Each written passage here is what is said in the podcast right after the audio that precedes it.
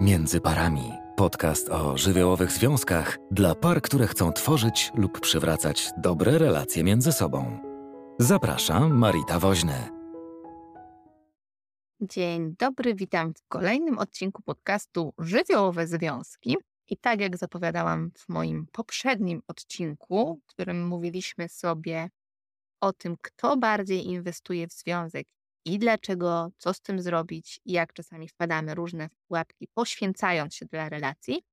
Dziś chciałabym to kontynuować i opowiedzieć o takiej sytuacji, w której zaczynamy o siebie dbać, ale innym wcale się to nie podoba. I w związku z tym chcę przytoczyć sytuację Natana i Elizy, para, która rozmawia ze sobą, i Eliza prosi Natana o wspólny wyjazd na weekend z jej znajomymi, których Natan nie znosi. Kiedy początkowo kilka dni temu o tym wspomniała, Natan od razu odrzucił ten pomysł. Ale teraz temat wrócił i zaczyna się przekonywanie. I Eliza mówi: będzie miło, nie musisz spędzać z nimi przecież całego czasu, to jest takie piękne miejsce, dawno nigdzie nie byliśmy razem. Natan odmawia. Ona przechodzi krok dalej i prosi: no rzuć się, proszę cię, zrób to dla mnie, tak bardzo mi zależy, proszę cię, to dla mnie takie ważne. Natan ponownie odmawia. Testuje, ćwiczy swoje granice, jest tym konstruktywny. Ona też wyraża tą prośbę w sposób konstruktywny, ale jednak trudno jest jej przyjąć odmowę. Natan więc tłumaczy, że nie da rady, że tego nie wytrzyma, że chętnie pojedzie, ale tylko we dwoje, że to dla niego zbyt trudne. I wtedy Eliza wytacza najcięższe działa.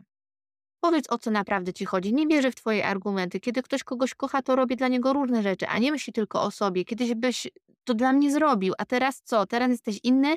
Dla mnie to znaczy, że nie jestem już dla ciebie ważny. Nawet nie próbujesz zaprzeczyć i udowodnić tego. Nie radzę sobie z tym. Kiedy się zmieniamy, bardzo często słyszymy właśnie takie zdanie. Zmieniłaś się. Kiedyś byłeś inny. Od kiedy chodzisz na terapię, to już całkiem ci się w głowie poprzewracało. Od tych pseudonaukowych bzdur to już ci się całkiem w głowie miesza. Bardzo łatwo jest zniechęcić w podejmowaniu zmiany, kiedy od bliskiej osoby słyszymy taki komunikat. No bo jakie są wtedy myśli w głowie? Myśli w głowie są takie: skoro kocham, no to chyba muszę ulec. Może rzeczywiście ta osoba ma rację. Jeśli nie pojadę, to znaczy, że nie kocham? Czy teraz jestem gorszy niż kiedyś? Co ja zrobiłam, że zmieniłam się na gorsze? Może ta terapia mi nie służy, może ta terapeutka jest do niczego, może te warsztaty są rzeczywiście bez sensu. No chyba tak, chyba ktoś ma rację, no bo gdyby było to okej, okay, to przecież te relacje by się nie sypały. Oprócz tych myśli budzą się też emocje. Jakie są te emocje w sercu? W sumie tego nienawidzę, zastawianie mnie w takiej sytuacji. Na przykład obok takiej myśli pojawia się emocja złość. Albo rozgoryczenie i wściekłość, które wyraża się takim zdaniem: to wstrętny drań, gra mi na poczuciu winy. Albo y, poczucie odrzucenia, które ukryte jest pod złością. Może i mogę jechać, ale nie pojadę, zrobię mu na złość. Nie będzie tak, że tylko ja mam zepsuty weekend. Mogę milczeć nawet tydzień. A ty. Więc czując się odrzuconym, mamy tendencję do odrzucania. Można to wyrazić takim zdaniem jak na przykład: skoro ty mnie odrzucasz, to nie pokażę ci, że mi zależy, nie zaakceptuję twojej odmowy, tego, że inaczej podchodzimy do tej sytuacji, bo ta inność mi zagraża, boję się jej, ale tego nie ujawnię, czuję się porzucona. Być może y, mogą się pojawić też takie myśli, tylko kto tak ze sobą rozmawia, kto mówi takie zdania, przecież to jak rzucenie się na pożarcie, przecież dopiero co dostaliśmy kosza, a teraz mamy odczuć się jeszcze bardziej, gdzież tu logika.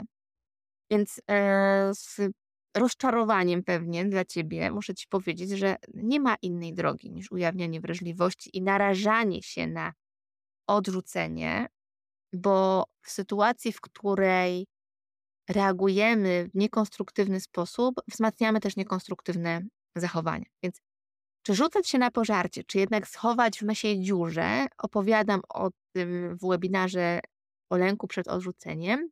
Link do niego znajdziesz w opisie tego wideo, tego podcastu.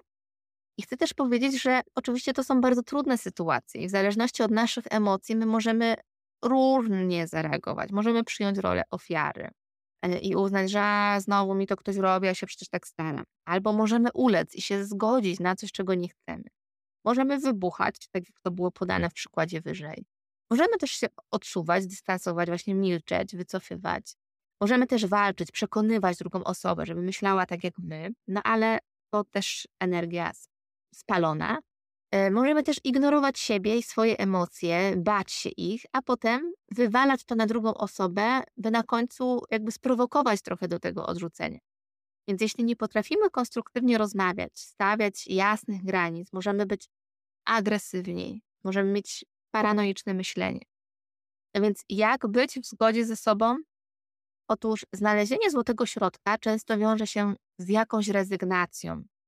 My czasem idealizujemy drugą osobę albo dewaluujemy drugą osobę, czasem też siebie, żeby nie spotkać się z realnością.